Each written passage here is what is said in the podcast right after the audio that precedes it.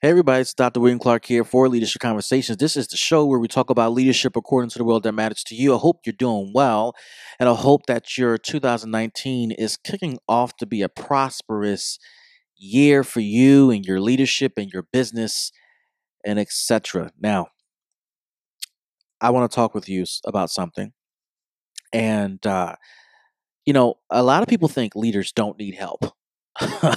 uh, leaders uh, need help. And I think sometimes the mystique of leadership gives the impression that a leader doesn't need help, doesn't need assistance, doesn't need uh, an outreached hand from members of his or her team or from folks who are perceived to be at a lower level than they are. And uh, that's not true.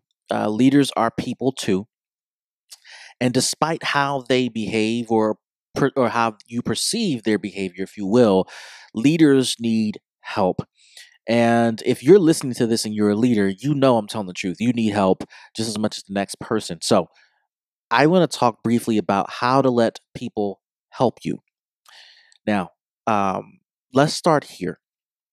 Help is is needed to advance a person or a situation to whatever is next. All right, that, that's kind of the premise of what help does and why we need it. And at the end of the day, if you need to go to another level or take the next step and you can't do it by yourself, then you need help from someone or something. So when you're embracing help from other people, it does take quite a bit of humility. I have to share that with you. And if you struggle with humility, if you struggle with uh, some sense of a lack of transparency, then I'm going to encourage you to think about what it means uh, to embrace and receive help. With that said, here are the tips for how to let people help you. Number one, embrace the interest of the person who's trying to help you. Now, people will help for all types of reasons. They have all types of value statements, uh, values, and beliefs as to why they need to help you. And, you know, I'm not suggesting that you need to totally buy into their values and why they need, uh, why they feel the need to help you. But what I am saying and what I do want you to think about is sometimes the interests of people that do not align with you or their values are totally different than you, their help is just as important as the help of another person. Here's why. You may have been looking for help, but you may have been looking in the wrong direction or in the wrong place.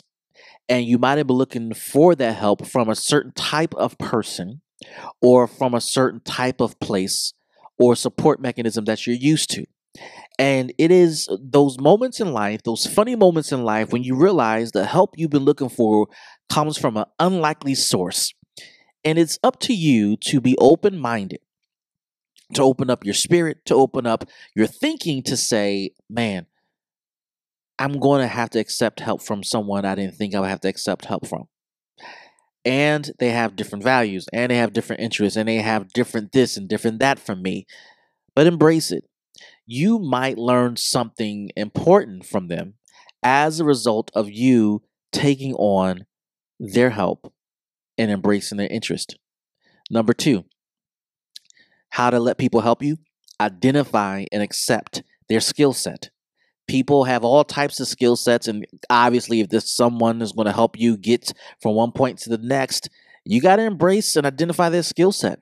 You got to know what you're asking for. You got to know that what they're giving you is going to add significant value to what you're working on.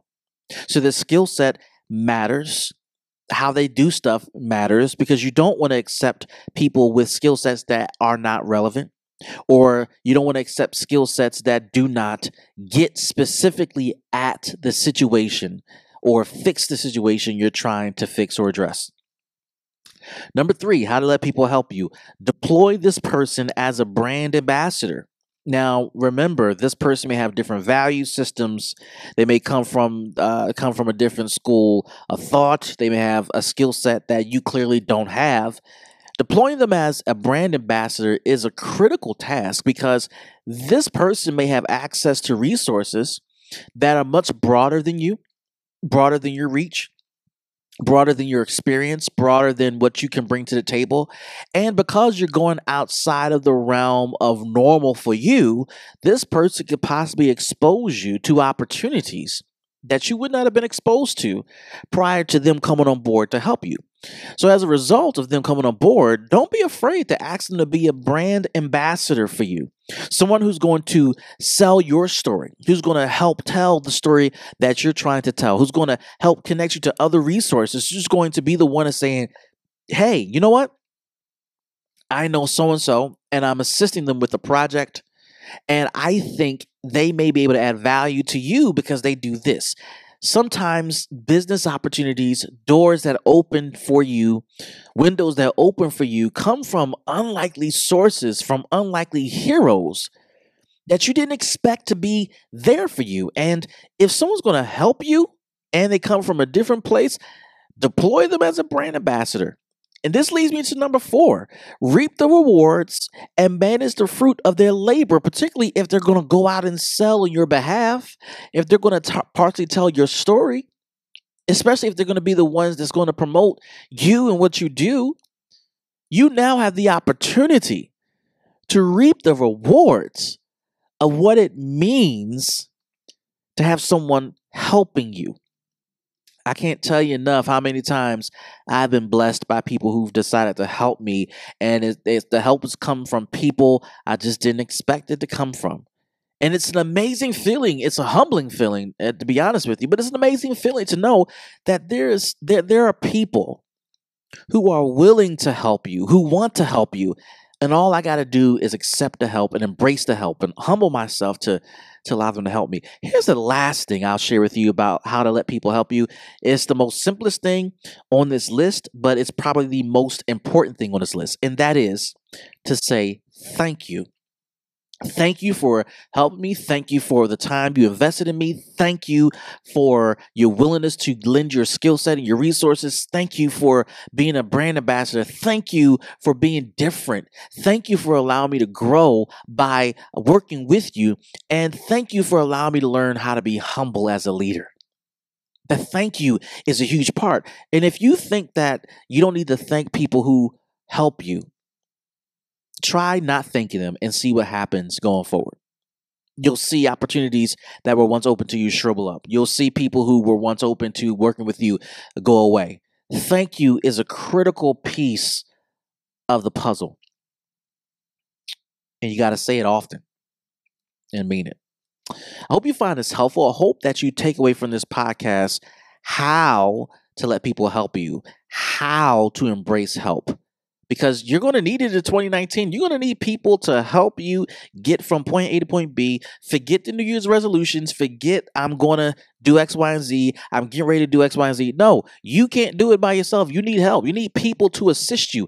Open the door for people to help you. Allow people to help you. And you will see prosperous growth in your business, in your leadership, and in everything else that you put your hands to. Listen. Follow us on Facebook, Instagram, T V, Twitter, YouTube, and subscribe to this podcast utilizing your favorite podcasting platform. This is Doctor William Clark for Leadership Conversations, and I'll see you in the next show. Peace.